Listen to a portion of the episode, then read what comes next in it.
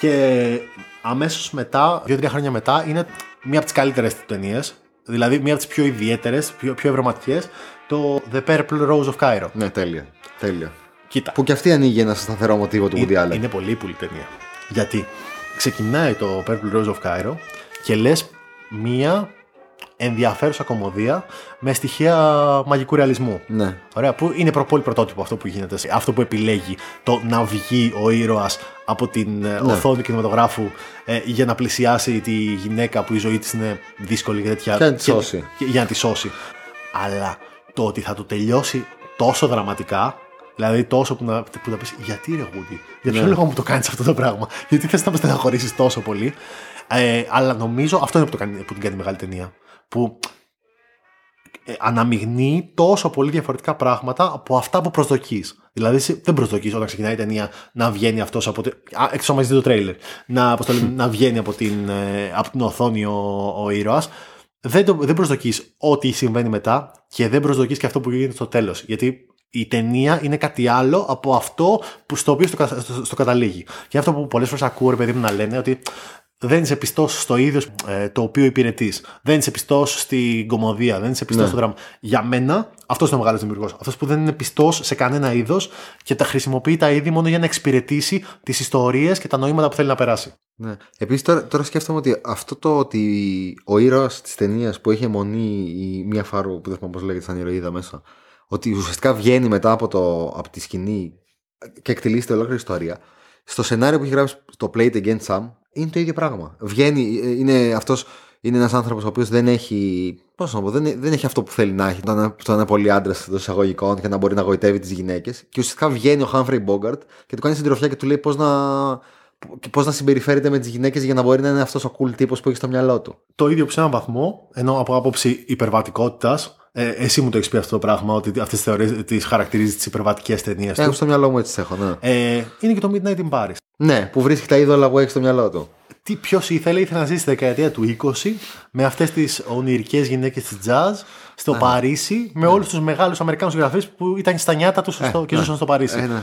Ε, και πίνανε όλα- όλοι μαζί. Ήθελε να δει το Hemingway να είναι ο Hemingway. Ναι, ακριβώς. Εντάξει, νομίζω επίσης σε φάση ότι αυτό, το ότι το, η σκηνή που έχει φτιάξει το Hemingway με αυτό τον ηθοποιό Τέλεια, να μιλάει τέλεια. έτσι είναι από τα μεγαλύτερα επιτεύγματα Ναι, του. ναι, τον ναι. ευχαριστούμε που έχουμε αυτό το βίντεο να το βλέπουμε. Είναι σαν να είναι ο Hemingway χωρί να ξέρουμε πώ είναι ο Hemingway. Ναι. Have you ever made love to a truly great woman?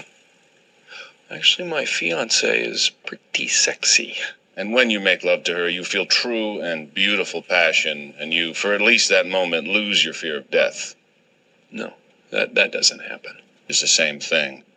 And when the man who is brave and true looks death squarely in the face, like some rhino hunters I know, or Belmonte, who's truly brave, it is because they love with sufficient passion to push death out of their minds until it returns as it does to all men.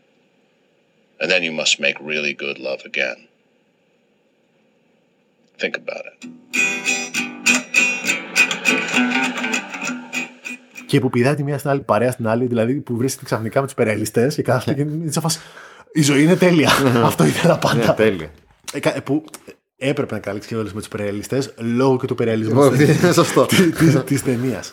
Και νομίζω εκεί στα μέσα της δεκαετίας του 80 είναι η ταινία που, του Woody που έλεγα για πάρα πολλά χρόνια και ίσως συνεχίζω να το λέω, δεν είμαι πολύ σίγουρος.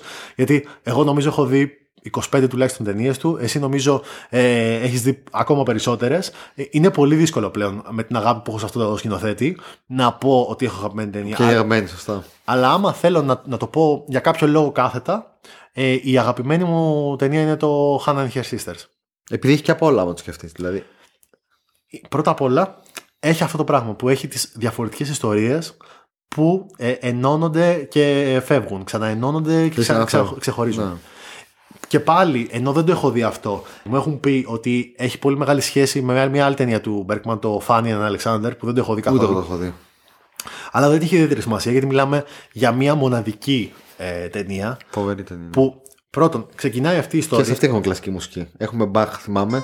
Στη σκηνή που πάνε να ερωτροπήσουν και πέφτει ο δίσκος και. Νομίζω, νομίζω έχεις δίκιο. Επίσης, είναι από τις ταινίες, νομίζω, που απεικονίζει τη Νέα Υόρκη περισσότερο από, πιο, από τις περισσότερες. Δηλαδή, που απεικονίζει περι- τη Νέα Υόρκη περισσότερο και το Manhattan, περισσότερο και από το Annie Hall, γιατί δείχνει πολύ, περισσότερο, πο, πολύ περισσότερους διαφορετικούς χαρακτήρες, ψιλοαναλώσιμου κιόλας. Δηλαδή, του, του Michael Caine, όχι τη σύζυγο που, του- που την παίζει με η Μία Φαρό, Ναι. η αδελφή της με την οποία Ερω- είναι, ναι. είναι ερωτευμένος. Α πούμε, ο άντρας της είναι αυτός ο, Που είναι ζωγράφος; ο, ο καλλιτέχνης που δεν τα καταφέρνει. Ή που τα καταφέρνει μέχρι ένα. Ναι, ναι, ναι. ναι. Που δεν τα καταφέρνει εννοώ. Ε, Που δεν παίζει, που δεν, εγώ όπως το έχω στο μυαλό μου, που δεν παίζει το παιχνίδι της αγοράς και καλά, ότι να κάνω δημόσια σχέση στην Νέα Υόρκη. εννοώ, περισσότερο εννοούσα δεν καταφέρνει τον εαυτό του, όχι Α, δεν ναι, καταφέρνει σίγουρα. να, να επιβιώσει τόσο. Ο, ο, ο χαρακτήρας που εμφανίζεται και εξαφανίζεται, που, που είναι ο χαρακτήρας που παίζει ο Γούντι, που είναι σε φάση και πάλι ο, ο, αυτός ο, νε- ο νευρωτικός χαρακτήρας που όμως δεν θα κυριαρχήσει, πρέπει να υπάρχει όμως στο background για, για να δεις μια ολιστική ε, Ναι. εικόνα της Νέας Υόρκης και μιας οικογένειας όπως τη, θε- Ναι. τη βλέπει μέσα από τα μάτια του στη Νέα Υόρκη ο, Και, και η άλλη αδελφή που μας δίνει συνέχεια που δεν τα έχει καταφέρει γενικότερα σε έτσι. Μπράβο, και μπράβο, προσπαθεί μπράβο. ακόμα σε μεγάλη ηλικία να βρει το δρόμο της με διάφορα πράγματα. Ναι, όλο, όλο. Είναι πολύ ωραίο έτσι. Εκεί ξέρεις τι βλέπω. Με το χαρακτήρα, της, σε μεγάλο βαθμό με το χαρακτήρα της αδελφής και της, της τελευταίας της αποτυχημένης ας πούμε. Κυρίως βασικά πως τη βλέπει η Χάνα ε, που παίζει η Μία- η Μία Φάρο και του ίδιου του Woody Allen. Είναι αυτό το απίστευτο χαρακτηριστικό που έχει ο Woody Allen που ενώ σου, σου μιλάει για τη ματαιότητα της ζωής και το επαναλαμβάνει μέσα από χιούμορ διαρκώς και το εξερευνεί στις ταινίες του έχει και αυτό το χαρακτηριστικό της, της παράλληλης αισιοδοξίας ότι όλα γίνονται. Ναι. Δηλαδή το είδαμε πολύ στην πρόσφατη εποχή του, σε μεγάλο βαθμό, αλλά στο Hand and Her Sisters είναι αυτό το πράγμα, ότι αυτή κάν- δοκιμάζει πράγματα το ένα μετά από το άλλο στη ζωή της και είναι όλα αποτυχία, ό,τι και να κάνει. Ωραία. Και στο τέλος, αυτό που, που επιλέγει να κάνει ο Woody είναι να, τη- να την κάνει να βρει τελικά αυτό που πρέπει να κάνει. ναι. Το, οποίο, το οποίο είναι, πώς το λένε, είναι... Είναι υπεραισιοδο... Κοίτα, γενικά εγώ πιστεύω έτσι θα έπρεπε να είναι τα πράγματα στη ζωή μας. Να μην απογοητευόμαστε. Απλά γενικά μου φαίνεται υπεραισιόδοξο να, σαν ε, διδαχή, γιατί ο άνθρωπος δεν πετυχαίνει μία, δεν πετυχαίνει δύο, δεν τον υποστηρίζει καν, κανένας στη ζωή του. Εντάξει, εκείνη, ούτε εκείνη την υποστηρίζανε. Εν τέλει την υποστήριξε. Της έκατσε, της έκατσε κάτι από όλα Ναι, αυτά που ναι, προσπάθησε. ναι. Δεν, δεν φαίνεται πουθενά να είναι εύκολα. Ωραία. Το ότι στο δείχνει χιουμοριστικά Ναι. δεν σου δείχνει όμως ότι αυτή έχει εύκολη ζωή. Ότι, ότι περνάει καλά, ότι, όλα τις, ότι εν τέλει όλοι τη βοηθάνε και τέτοια. Το αντίθετο. Το, την κατακρίνουν και την πιέζουν για να βρει και κάτι. Τη, δείχνει, τη δείχνει σε ένα διαρκές struggling, σε μια διαρκή δυσκολία Ναι. ε, που απλά κάνει χιούμορ όταν οι άλλοι ας πούμε δεν τη βοηθούν και εκείνη απογοητεύεται και φεύγει γιατί, γιατί θέλει να γυρίσει μια ταινία που η αφήγησή της είναι ελαφρύ, η ελαφριά, όχι το ζήτημα το οποίο επεξεργάζεται. Και στην ίδια ταινία έχει το χαρακτήρα του, το, το, το, το χαρακτήρα που παίζει ο Woody Allen, όπου είναι ο τύπος, ο κλασικός αεροστοφοβικό, ο, ο, ο οποίος φοβάται ότι θα πεθάνει, υπάρχει κιόλας πιθανότητα να είναι ασθενή, του λένε δεν έχεις τίποτα, ενθουσιάζεται, τρία δευτερόλεπτα μετά. Οπότε η ζωή είναι μάτι. Πρέπει να βρω τι θα κάνω. Τέλειο ήταν. πρέπει, πρέπει να βρω τι θα κάνω στη ζωή μου, γιατί η ζωή μου θα τελειώσει όντως. Και, νομίζω- εγώ έχω τώρα μια ευκαιρία να, να μην τελειώσει. Ένα άμεσα. βήμα πριν από αυτό είναι που σκέφτεται ότι θα- του λένε ότι έχεις καρκίνο και πεθαίνεις και τελικά μπαίνει ο γιατρός και του λέει δεν έχει τίποτα. Ναι, είναι τέλειο. Που βγαίνει, είναι, είναι η ωραία σκηνή που βγαίνει από το νοσοκομείο τρέχοντας χαρούμενος. Ακριβώς, που χοροπηδάει κιόλας. τέλειο, τέλειο. Που συνειδητοποιεί ότι δεν έχει κανένα νόημα και το ψάχνει μετά σε θρησκείες, σε φιλοσοφία. Που λέει για το Σοκράτη. Πόσο, πόσο συχνό είναι αυτό και, και στην τηλεόραση και στο σινεμά το να πηγαίνει κάποιος σε έναν γιατρό φοβισμένος και ο γιατρός να μην νιώθει το φόβο του και να αρχίζει να του λέει: Ξέρεις τι αυτή η ασθένεια είναι», και μετά καταλήγει να του πει ότι ναι, στα έλεγα όλα αυτά φιλολογικά, εσύ δεν έχεις τίποτα. Πόσο καλύτερα το έχει κάνει από όλους ο Γούντι. Ναι. Πόσο καλύτερα. Επίσης, γενικά όλο αυτό το. Ρε παιδί μου, εγώ έχω μεγάλη αδυναμία, στο έχω ξαναπεί στο ο Ρόκο και τα αδέλφια του. Τελείως διαφορετική ιστορία, αλλά αυτό το πράγμα που σου δείχνει μέσα σε μια οικογένεια την εξέλιξη των διαφορετικών αδελφών και το πώς μπλέκονται οι ζωές τους στο Ρόκο και στα αδέλφια του έρχονται σε πλήρη σύγκρουση. Εντάξει, τελικός συνεργαλισμό τώρα.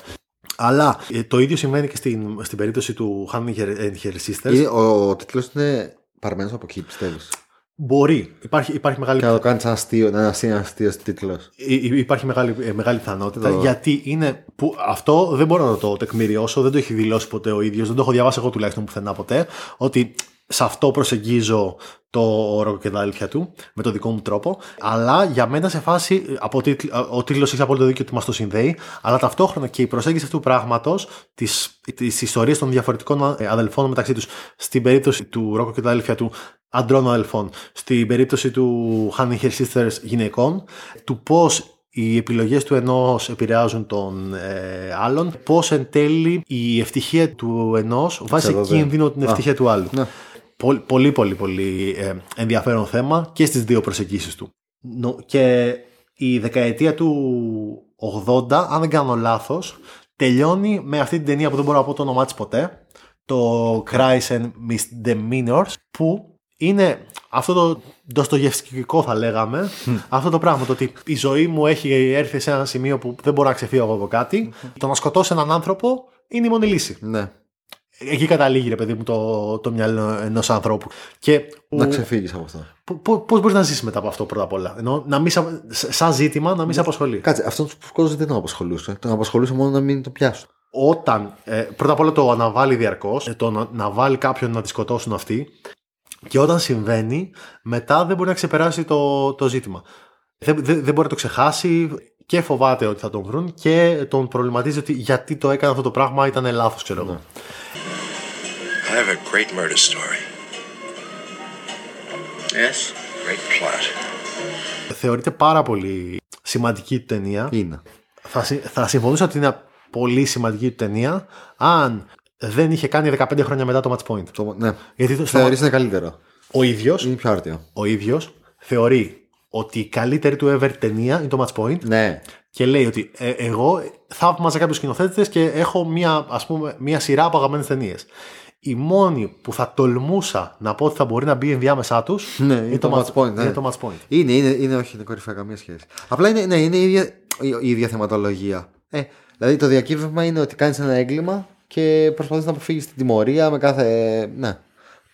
Νομίζω έχει σχέση με το έγκλημα και τη τιμωρία του Ντοστογεύσκη και το ένα και το άλλο. Ναι, ναι, ναι εννοείται. Ε, σαν προβληματική. Ναι. Πώς ε, μπορείς να κάνεις το τέλειο έγκλημα και να μην. Έχει πλάκα το ότι οι λογοτεχνικές αναφορές και από, από άποψη των επιλογών που κάνει τη θεματική των ταινιών του, το, τους προβληματισμούς, τα υπαρξιακά ζητήματα, δείχνουν έναν άνθρωπο ο οποίος έχει μελετήσει μεγάλους συγγραφείς. Ενδεικτικά πάντα λέμε τον Ντοστογεύσκη, τον Τολστόι, τον Ντίκενς.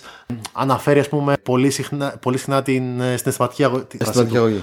Μας θύμισε πάρα πολύ, μας έχει μείνει πολύ στο μυαλό από το Midnight in Paris, ο Hemingway, ναι. που τον παρουσιάζει. Το Fitzgerald. Μπράβο, ότι όλους αυτούς είναι κάποιο που τους λατρεύει. Ναι. Λέει ο ίδιος ότι όταν είμαι μικρός δεν μου άρεσε καθόλου το διάβασμα. Γενικά δεν ήταν καλός μαθητής στο σχολείο. Και ε, αυτό που λέει ότι δεν μου άρεσε γενικότερα το διάβασμα. Το διάβασμα ήταν κάτι που με βασάνιζε και το διάβασμα λογοτεχνίας. Και λέει, συνειδητοποίησα στο Λύκειο ότι είχα μια ιδιαιτερότητα. Ότι μου αρέσαν αυτές οι κοπέλες που είχαν ένα bohemian ε, στυλ, αυτό που μπορείτε να δείτε στην Diane Keaton, στους χαρακτήρες της Diane Keaton στη δεκαετία του, στη δεκαετία του 70. ε, οπότε τι συνειδητοποίησα; Για, για να τις προσεγγίσω αυτές ερωτικά πρέπει να έχω διαβάσει. Γιατί αλλιώς δεν έχω να τους πω και να ασχολούνται μαζί μου. Οπότε αναγκάστηκα να διαβάσω. Τέλειο. για να μπορέσω να ρίξω αυτές τις γυναίκες. Και λέει σε φάση, εγώ ε, διανοούμενος έγινε κατά τύχη. Λόγω της γενετήσιας ορμής. Λόγω της επιθυμίας μου να ρίξω γυναίκες. Ναι, OK. Okay. Μετά η λογοτεχνία έγινε σημαντικό κομμάτι της ζωής μου. Αλλά δεν έχω διαβάσει πάρα πολύ, τόσο πολύ όσο φαντάζεται ο κόσμος. Έχω διαβάσει πολύ προφανώς. Ε, αλλά όλο αυτό ξεκίνησε επειδή ήθελα να ρίξω γυναίκες. Νομίζω δεν, δεν είμαι πολύ σίγουρος, ενώ γιατί δεν έχω προσωπική άποψη, ότι η λιγότερο σημαντική εποχή του, η εποχή ρε παιδί μου που οι ταινίες τους συνέχιζαν να είναι κάτι που έβλεπε ο κόσμος, αλλά που δεν ήταν σημείο αναφοράς, ήταν σε μεγάλο βαθμό δεκαετία του 90.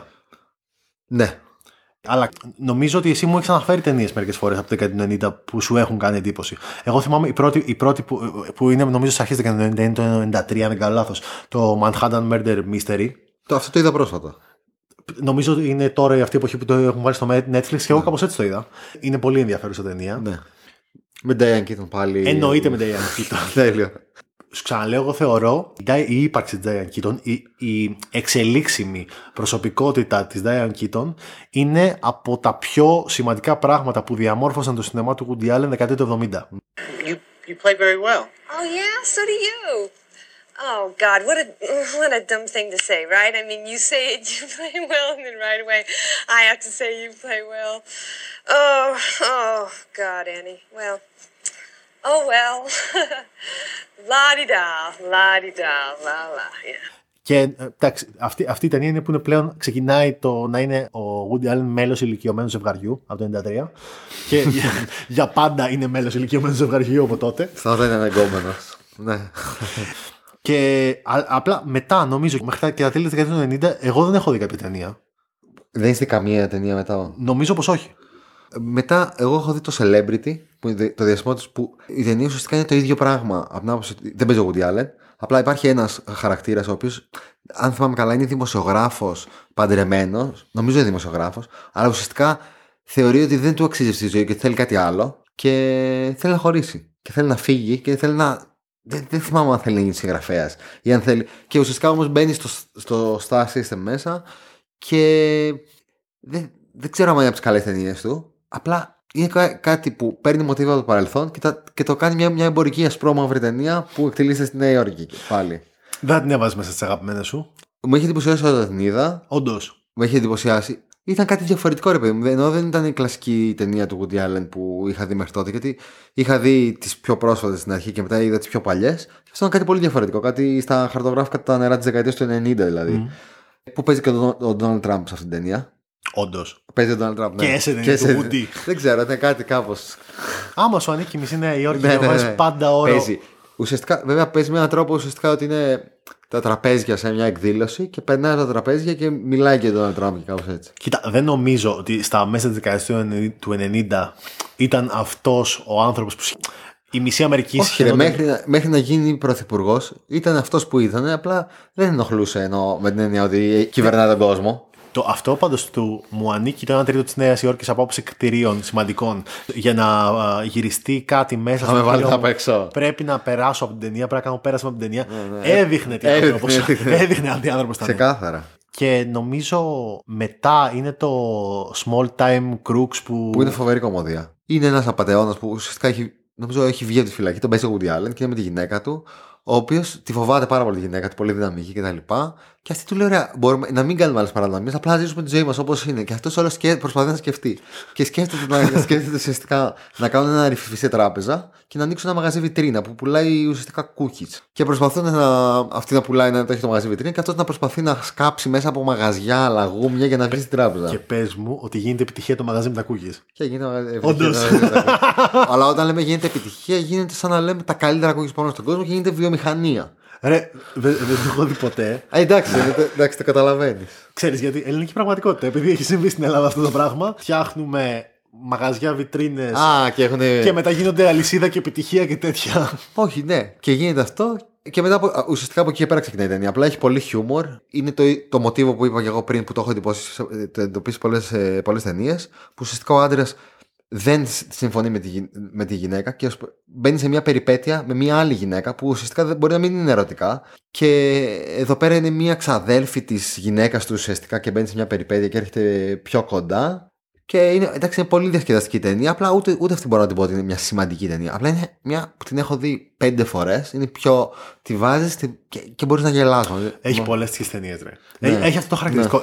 Καλά, το, το, αυτό που λέμε το rewatchability στις ταινίες του Woody Allen, νομίζω είναι το βασικό χαρακτηριστικό. Δεν υπάρχει πιθανότητα να δεις μια ταινία του Woody Allen και πες τέλειωσε. Δεν, δεν, δεν- δεν θέλω να την ξαναδώ. Εκτός εκτός από το θα συναντήσει ένα ψηλό μελαχρινό άντρα. Την είδα, ήταν η πρώτη του ταινία του Woody Allen που είδα στο σινεμά όταν έβγαινε. Ωραία. Ε, νομίζω ήταν το 2010, κάτι τέτοιο.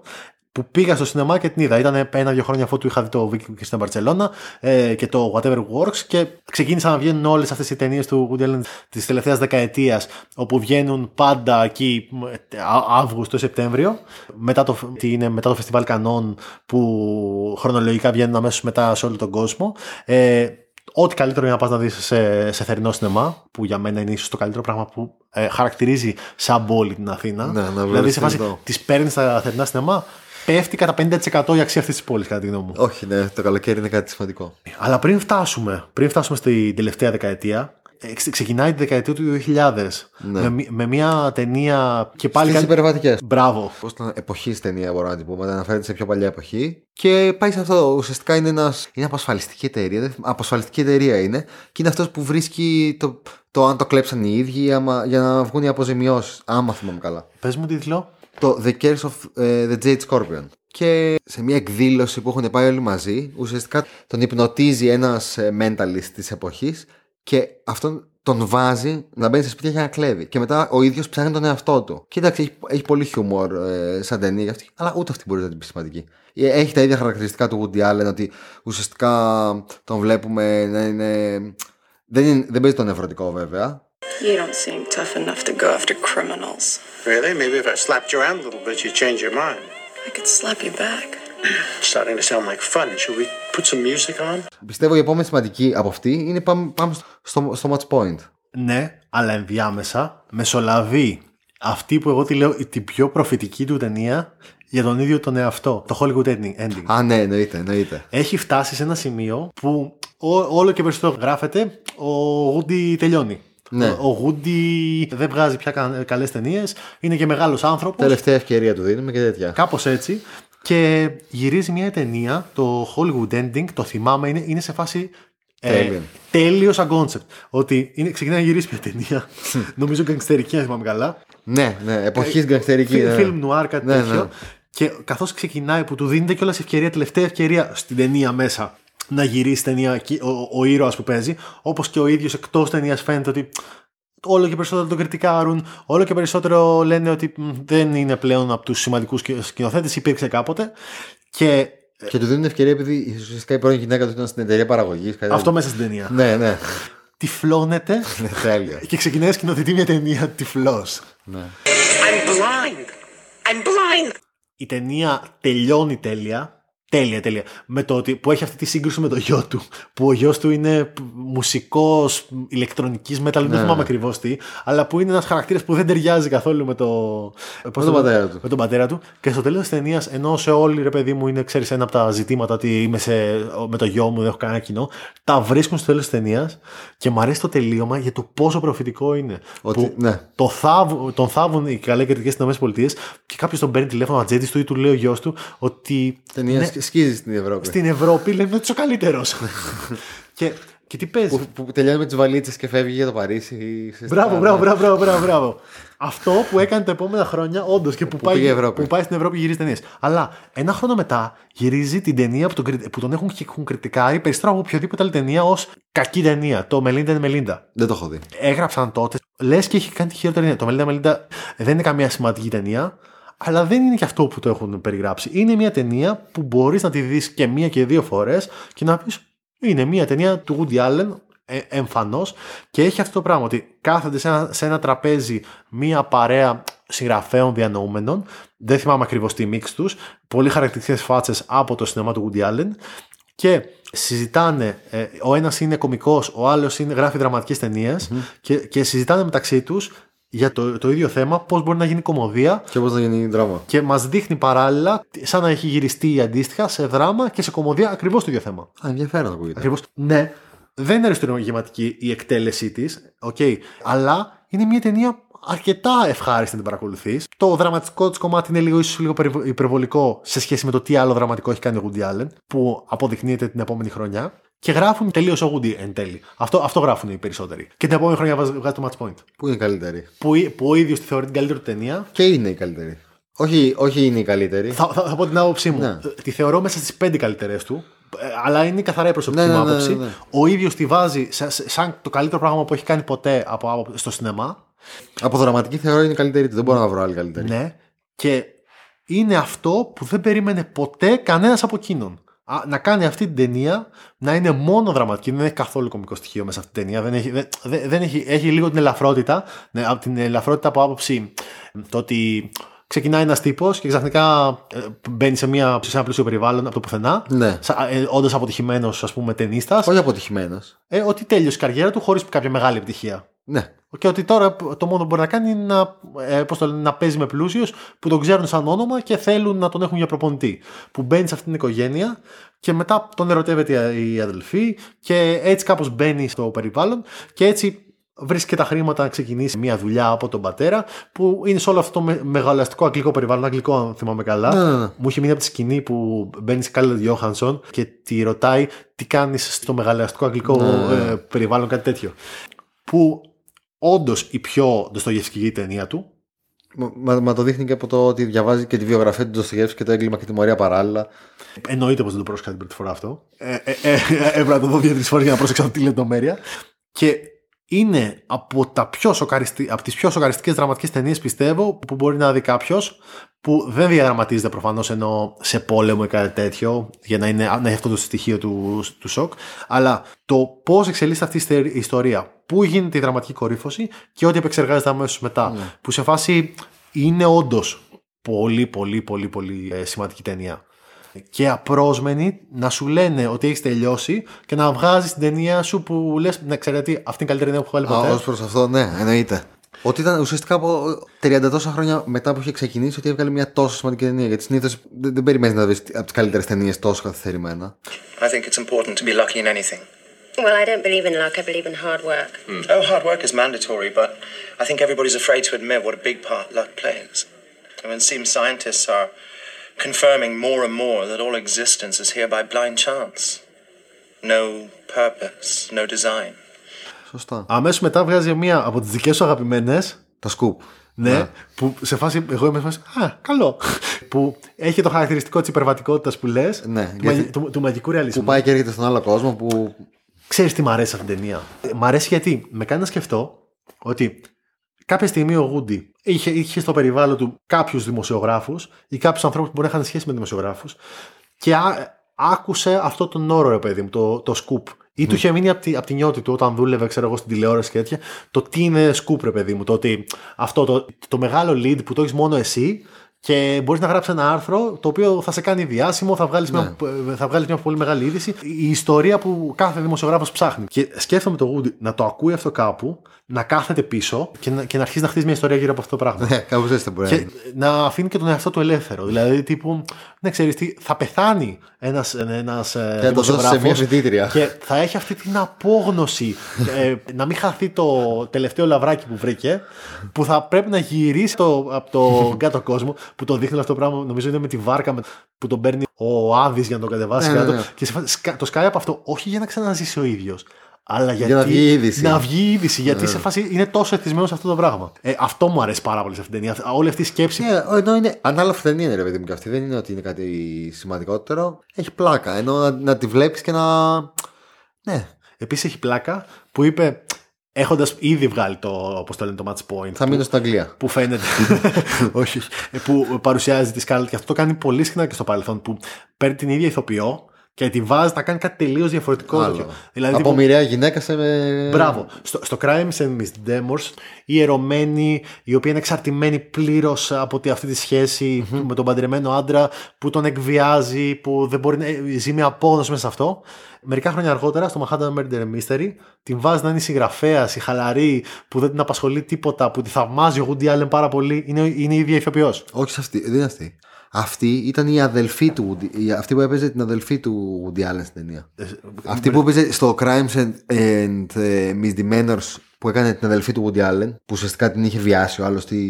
Α- αυτή είναι που έπαιζε τη συγγραφέα. Όχι, ρε. Είναι η, νομίζω η Ατζέλικα Χιούστον. Ναι, αυτή παίζει, την, αυτή παίζει όχι την, αυτή που Στο- σκότωσε. Όχι, αυτή που σκότωσε παίζει. Όχι. παίζει.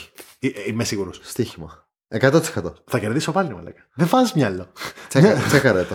Δώσε μου μισό λεπτό. Με το match point αναντήρητα ξεκινάει η τελευταία και η, η πιο απρόσμενη και ιδιαίτερη εποχή του νομίζω. Δηλαδή τι- όταν βγαίνει το match point το 2004 κάπου εκεί είναι ήδη 70 χρονών περίπου. Και όντως δεν περιμένεις από τη στιγμή που έχει κάνει μια τόσο μεγάλη κοιλιά, όχι από άποψη του ότι κάνει κακές ταινίες, ότι δεν κάνει κάποια μεγάλη ταινία, κάποια, κάποια ταινία που να γίνει σημείο Και να αναφορά. πιάνει τον παλμό ουσιαστικά. Ναι. Και ξεκινάει με το match point, μία εποχή, ίσως συνεχίζεται ακόμα. Ναι. Δεν είναι ότι όλες του οι ταινίες είναι ε, μοναδικές, αλλά ξεκινάει απανοτά και βγάζει πρώτα το match point, μετά βγάζει το scoop, μετά βγάζει το Vicky Cristina Barcelona. Που το Vicky Cristina Barcelona είναι μια ταινία για να ερωτευτείς στο σινεμά. Δηλαδή, τύπου αυτό το, αυτό, το, αυτό, αυτό το πράγμα που σου δείχνει για τη ζωή, ότι Ξέρει, ξέρεις τι, ε, υ- υπάρχουν ευκαιρίες. Απλά να ταξιδέψεις. Μπορείς να γνωρίσεις ανθρώπους και να ανακαλύψεις πράγματα για σένα. ε, Φανταστείς ποτέ. Όχι, θα μπορούσες να, να τα έχεις μέσα σου ουσιαστικά. Και όλα αυτά να αποτύχουν. Αλλά δεν έγινε και τίποτα γιατί δοκίμασες όλα αυτά που ήταν ωραία, ξέρω εγώ. Ναι. Όλα- Εμένα αυτό μου βγάζει πολύ το Vic Christian Barcelona. I'd like to invite you both to come with me to Oviedo. To come where? To Oviedo. For the weekend. We leave in one hour. What? Where is Oviedo? A very short flight. By plane? What's in Oviedo? I go to see a sculpture that is very inspiring to me. Very beautiful sculpture. You'll love it.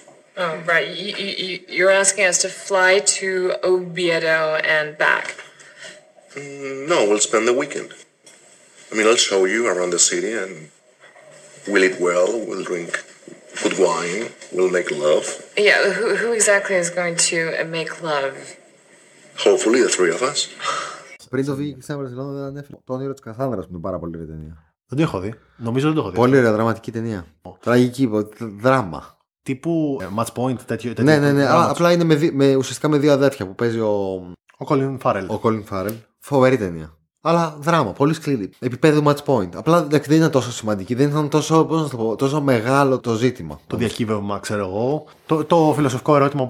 Ναι, Ποιο ήταν το κύριο θέμα της; Δεν μπορώ να το πω γιατί είναι spoiler. Και μετά το Vicky Christian Barcelona ε, έρχεται το Whatever Works. Που πάει πάλι Αμερική. Νέα Υόρκη πολύ. Ναι. Παίρνει αυτό τον τύπο που νομίζω αυτός δεν είναι ηθοποιός, είναι σναριογράφο. Είναι και ηθοποιός, έχει μια σειρά όμως. Μπράβο, μπράβο, μπράβο, μπράβο. Στην τηλεόραση είναι η σειρά. Δεν τη θυμάμαι. Μέχρι να βγει αυτή η ταινία, εγώ δεν το έχω ξαναδεί πουθενά. Ούτε εγώ. ούτε εγώ. Και παίζει αυτό τον τύπο που το απογειώνει τους ψυχαναγκασμούς. Δηλαδή, αυτός είναι ο ήρωας, ο οποίος είναι η προσωποποίηση μάλλον των, ε, πώς το λένε, των ψυχαναγκασμών. Αυτό που πλένει τα χέρια του και τραγουδάει, αλλιώς θα πεθάνει ε, και άλλα τέτοια. Και γίνεται αυτό το, το φοβερό ότι γνωρίζει μια πολύ νέα κοπέλα η οποία τον ερωτεύεται και ζουν μαζί για. Που στην αρχή την κράζει κιόλας. στο, στο δρόμο, ναι. που ε, μπορείς να την επικρίνεις αυτή την ταινία άμα, άμα τη δεις με έναν ψυχρό τρόπο ε, άμα τη δεις με τον τρόπο που θέλεις εσύ να τη δεις ότι τύπου τι είναι αυτά που δείχνει έναν ηλικιωμένο με μια νεαρή κοπέλα αλλά το point της ταινίας είναι σε φάση ότι δεν, μπορεί, δεν μπορείς πολύ εύκολα να κρίνεις κάτι απ' έξω χωρίς να το καταλαβαίνεις ναι. δεν δε, δεν καταλαβαίνεις τι μπορεί να συνδέει δύο, ανθρώπου, δύο ανθρώπους που στη συγκεκριμένη περίπτωση βλέπουμε πώς έρχονται κοντά και για ένα χρονικό διάστημα πώς ο ένας κάνει καλό στον άλλον και πώς εν τέλει αυτό σταματάει κάποια στιγμή να συμβαίνει. Και σε αυτή πάει τον τέταρτο τείχο, θυμάμαι. Και κοιτάει στην κάμερα και μιλάει αυτό. Why would you want to hear my story? Do we know each other? Do we like each other? Let me tell you right off, okay? I'm not a likable guy. Charm has never been a priority with me. And just so you know, this is not the feel good movie of the year. So if you're one of those idiots who needs to feel good, eh, go get yourself a foot massage. Σ' αυτή είναι που ο πατέρας της είναι σκληρός, μισογίνης και τέτοια και καταλήγει να γίνει ομοφιλόφιλος. Και η, η μητέρα της είναι που πηγαίνει στη σχολή, για, στο, στο κολέγιο για φωτογραφία. Νομίζω αυτή είναι. Αυτή Δεν είναι. το θυμάμαι καθόλου αυτό. Νομίζω, αν δεν κάνω λάθος, νομίζω ότι όλα αυτά που είναι μια μίξη ιστορίας, αυτό το πράγμα, την φοβερή αισιοδοξία, το ότι από τη μία έχεις τον τύπο που βλέπει τα πάντα μάταια. Και αυτοκτονικός. Αυτοκτονικός, μπράβο. Βλέπει τα πάντα μάταια, έχει κάνει απόπειρες και τέτοια. Και ταυτόχρονα σου δείχνει ότι δύο άνθρωποι, δύο γονείς, ας πούμε, οι οποίοι είχαν μια τελματωμένη ζωή και που, έ- που έμοιαζε να έχει φτάσει στο τέλος της από άποψη κάθε εξέλιξης, παίρνουν ξεχωριστούς δρόμους, με αφορμή τέλος πάντων ε, όλο αυτό το πράγμα, τους γονείς της κοπέλας, που καταλήγουν να, να κάνουν πράγματα ε, στη ζωή τους που δεν το είχε φανταστεί κανένας από τους δυο τους. Και ούτε μπορούσε. Αυτή η συνύπαρξη πάντα της ματαιότητας με την αισιοδοξία. Δηλαδή της απόλυτης απεσιοδοξίας για το τι νόημα έχει η ζωή, με την απόλυτη αισιοδοξία ναι, όμως όλα γίνονται. Ναι. Και μ- μετά είναι αυτή η ταινία που νομίζω δεν θυμάμαι τίποτα. Α, Ούτε εγώ. Μόνο τον πατέρα θυμάμαι. Το θα γνωρίσεις ένα ψηλό μελαχρινό Κάτσε, άντρα. είναι αυτή η ταινία που ουσιαστικά ε, είναι το, το ζήτημα ότι κλέβει αυτό στο σενάριο κάποιο άλλο. Μόνο αυτό θυμάμαι. Που, ναι, που νομίζει ότι. Ναι. Τίποτα, δεν υπάρχει νόημα.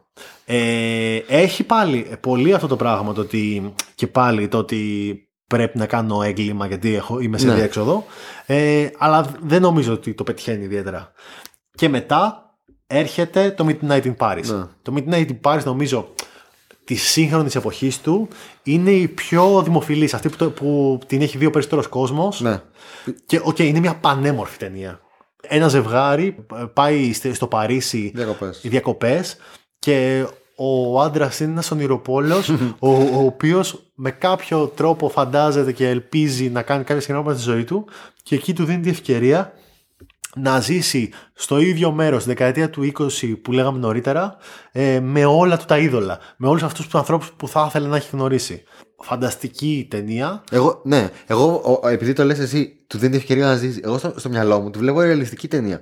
Ότι ουσιαστικά όλο αυτό βγαίνει τα βράδια βόλτα στο Παρίσι και τα, ζ- τα βιώνει σκεπτόμενός τα. Δηλαδή περ- περπατάει και σκέφτεται ότι άμα ήμουν με το Hemingway και αρχίζει και κάνει διαλόγους μέσα του. Δεν είναι ότι. Δηλαδή, μας τη δείχνει την ταινία ότι είναι μια υπερβατική ταινία και τα βιώνει, αλλά στο μυαλό μου, εμένα μου φαίνεται ρεαλιστική. Οπότε μου δίνεις όχι μία ανάγνωση αυτή τη στιγμή παραπάνω από αυτή που, ε- που έχουμε, δύο αναγνώσει. Γιατί με τον τρόπο που λες αυτός πάει σε δύο. Ή ότι όλα αυτά τα φαντάζεται γιατί έχει προ- προχωρημένη φαντασία και είναι σαν να τα ζει, ή ότι είναι παρανοϊκός, ότι έχει ο- ψυχασθένεια. Όχι ότι παρανοϊκός, αλλά είναι αυτό ότι που, που, που μπορεί και εσύ να έχεις, όταν έχεις πάει στο Παρίσι να περπατάς και να σκέφτεσαι μια ιστορία που δεν τη βιώνεις, αλλά τη- τη ζεις με αυτόν τον τρόπο. Και είναι φοβερά ε, βασισμένος σε αυτό το, το σύντομο β- χρωτογράφημα του Hemingway, τι- το The Movable Feast. Είναι, είναι βασισμένο και στις ιστορίες εκεί πέρα από ό,τι νομίζω. Σωστά, σωστά, σωστά. ότι σωστά. παίρνει από εκεί πέρα πολύ υλικό. Ναι, ναι, ναι, ναι. Δηλαδή όλα αυτά τα μικρά γεγονότα προφανώς δεν τα μεταφέρει ακριβώς, αλλά παίρνει, ιδέ, παίρνει μονάχα ιδέε πώς ο Wes Anderson στο Budapest Hotel λέει ρε παιδί μου αφιερωμένο στον κόσμο των βιβλίων του Στέφαν Τσβάιχ. Έτσι θα μπορούσε να πεις ότι προσεγγίζει στο Midnight in Paris το Immovable Feast ο Woody. Δηλαδή είναι σε μια φάση παίρνει την αίσθηση, παίρνει το πώς αντιλαμβάνεται αυτούς τους κατά τα άλλα διάσημους συγγραφείς μέσα από το πώς ήταν στη νιώτη τους όπως τους περιγράφει ο Hemingway και τον ίδιο το, το Hemingway και φτιάχνει αυτή τη δική του ιστορία. Το πώς φαντασιώνεται ένας άνθρωπος ότι θα ήταν να, να τους γνωρίσει όλους αυτούς. Και νομίζω ότι από τις ταινίες του της τελευταίας δεκαετίας εκτός από το Midnight in Paris η άλλη πολύ σημαντική είναι η, αυτή η μίξη κωμωδίας με δράματος το Blue Jasmine Ναι. που, οκ, ένας από τους μεγαλύτερους ρόλους της Cate Blanchett ποτέ, ε, που την, τη χαρακτηρίζει την ταινία η Kate Blanchett, δηλαδή τη βγάζει στην Game Blanchett, την βάζει μια άλλη, η ταινία είναι άλλη και πάλι ένα δράμα α, στη σειρά των δραμάτων που άρχισαν να πυκνώνουν από ένα σημείο και μετά σε σχέση με άμα το έβλεπες όλη του τη, τη φιλμογραφία που πραγματικά σε διασκεδάζει σε σημεία, σε κάνει να γελάς και σε κάποια άλλα σε τσακίζει Ναι. και όσο περνάει η ώρα σε τσακίζει όλο και περισσότερο. Και, ναι. και αυτό είναι ότι φεύγει από το έγκλημα και τιμωρία και πάει στο λεωφορείο πόθος. Ναι, πο, πο, πο, από, έχεις απόλυτο δίκιο. Αυτό δεν το έχω σκεφτεί ποτέ. Όχι, ε, είναι σαφέ, είναι η ίδια ιστορία. Όχι η ίδια ιστορία εντός εισαγωγικών. Ναι. Ε, έχεις, έχεις απόλυτο, έχεις απόλυτο δίκιο. Γιατί είδα, σε, είδα με τόσο μεγάλη απόσταση το λεωφορείο όπως που το- δεν το είχα δει και το είδα τα τελευταία χρόνια. Το Blue Jasmine το είχα δει στο σινεμά τότε όταν ε, πρωτοβγήκε. Που εντάξει, έβγαινε από το σινεμά σε φάση και λες γιατί συνέβησαν όλα αυτά. Ενώ στο λεωφορείο πόθος δεν μπορείς να το βιώσεις τόσο πολύ. Το λεωφορείο πόθος, όπως έχει, όπως έχει γυριστεί σαν ταινία, Δεν την έχω δει την ταινία. έχει δυσκολευτεί τρομερά να φύγει από τη σύμβαση του θεατρικού έργου. Οκ. Δηλαδή, το βλέπεις και, και, και λες σε φάση ότι πού είναι η καρέκλα να πάω να κάτσω Ναι. να, να το Και παρακολουθήσω. εγώ το έχω δει στο θέατρο και το ανέβασμα ήταν πολύ κλασικό και συμβατικό, οπότε δεν, δεν το είχα βιώσει. Δηλαδή το Blue Jasmine μπορείς να το ζήσεις πολύ καλύτερα, να, να το δεις και στην πραγματικότητά του. Για- επειδή το λεωφορείο πόθος είναι, είναι ρε παιδί μου σημείο αναφορά στην ιστορία του σινεμά και εννοείται στο θέατρο, Στο θέατρο. α- αλλά το σινεμά έχει την δύναμη της αιωνιότητας ότι χειρίζεται κάτι Και μένει. είναι για πάντα εκεί. Ενώ στο θέατρο δεν είναι τίποτα. για πάντα εκεί, για όλους κιόλας. Δηλαδή, σε- αυτό είναι νομίζω το πιο μοναδικό του. Το- Τα δύο είδη τέχνης που το έχουν αυτό το πράγμα είναι η μουσική και το σινεμά. Ναι. Όλα τα υπόλοιπα ή βλέπεις ρέπλικες τους ή βλέπεις την, την προσέγγιση τους στο κάθε χρονικό σημείο ε, στο οποίο βρίσκεσαι. Και αυτό στη μουσική προφανώς το φέρει δισκογραφία. Δεν, το, δεν, δεν υπήρχε πάντα στη μουσική γιατί και πάντα ήταν, εκεί στο παρελθόν ήταν, Ήταν πάντα η ερμη- η ερμηνεία της ερμηνεία. στιγμής.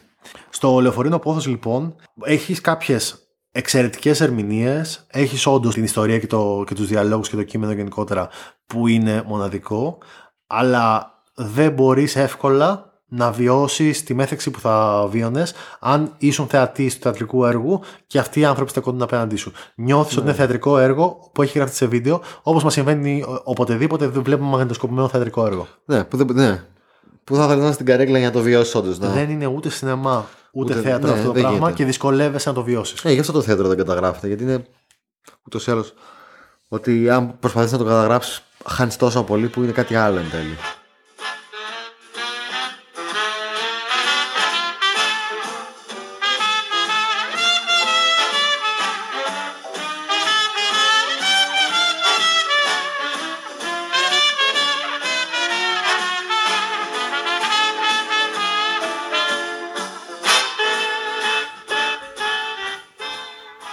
Σκεφτόμουν σε όλες τις ταινίες του Woody.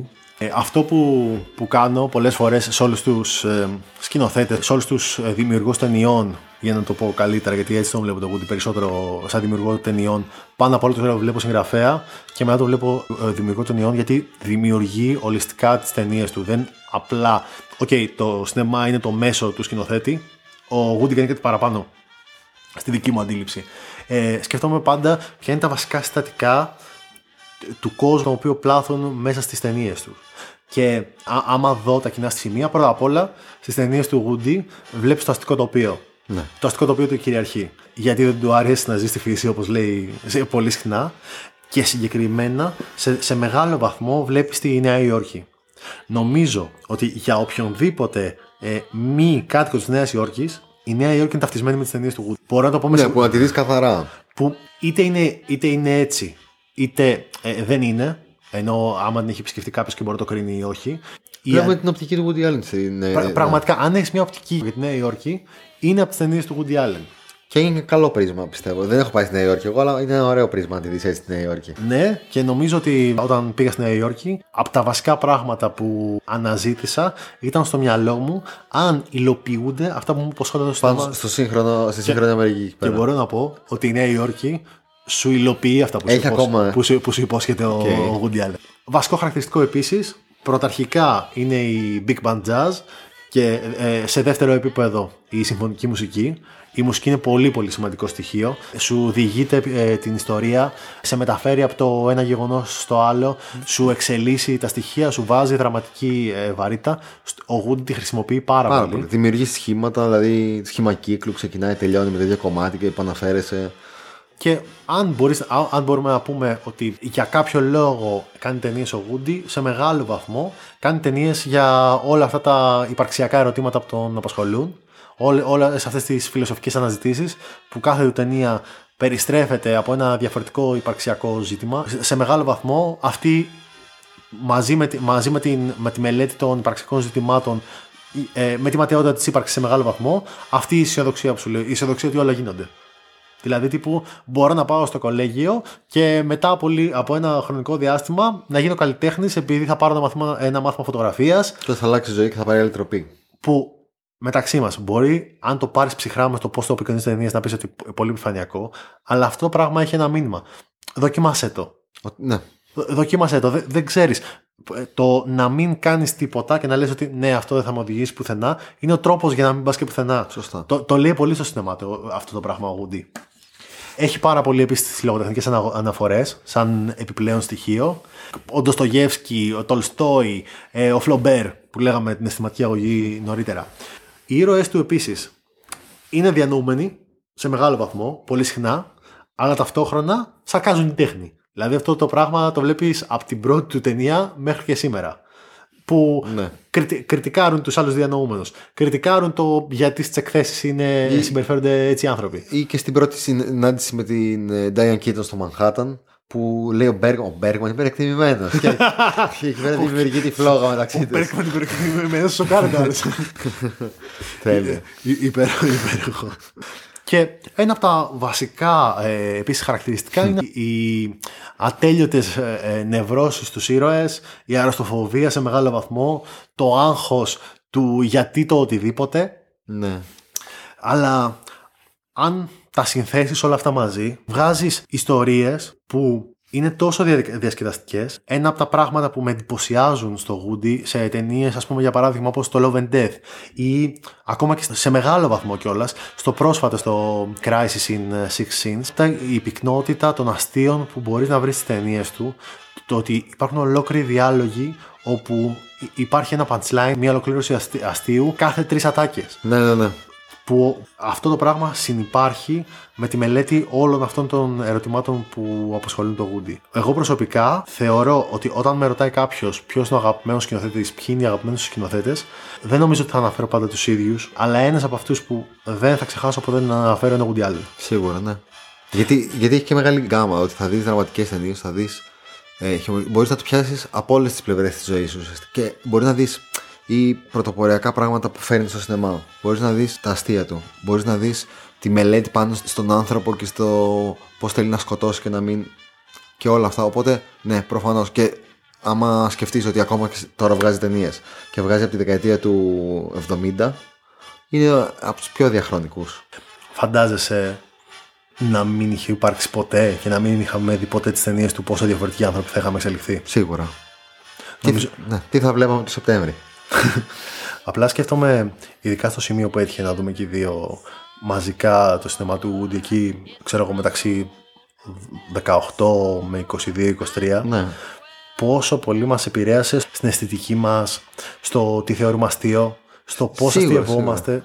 Και σε φιλοδοξία, όχι σε φιλοδοξία, όχι να, να πετύχεις κάτι, αλλά δείχνει και έναν τρόπο του να ζεις κάτι πολύ πιο βαθύ Κάπως έτσι που το έχω στο μυαλό μου. Στην υγεία του Woody. Στην υγεία του. forevermore, forevermore.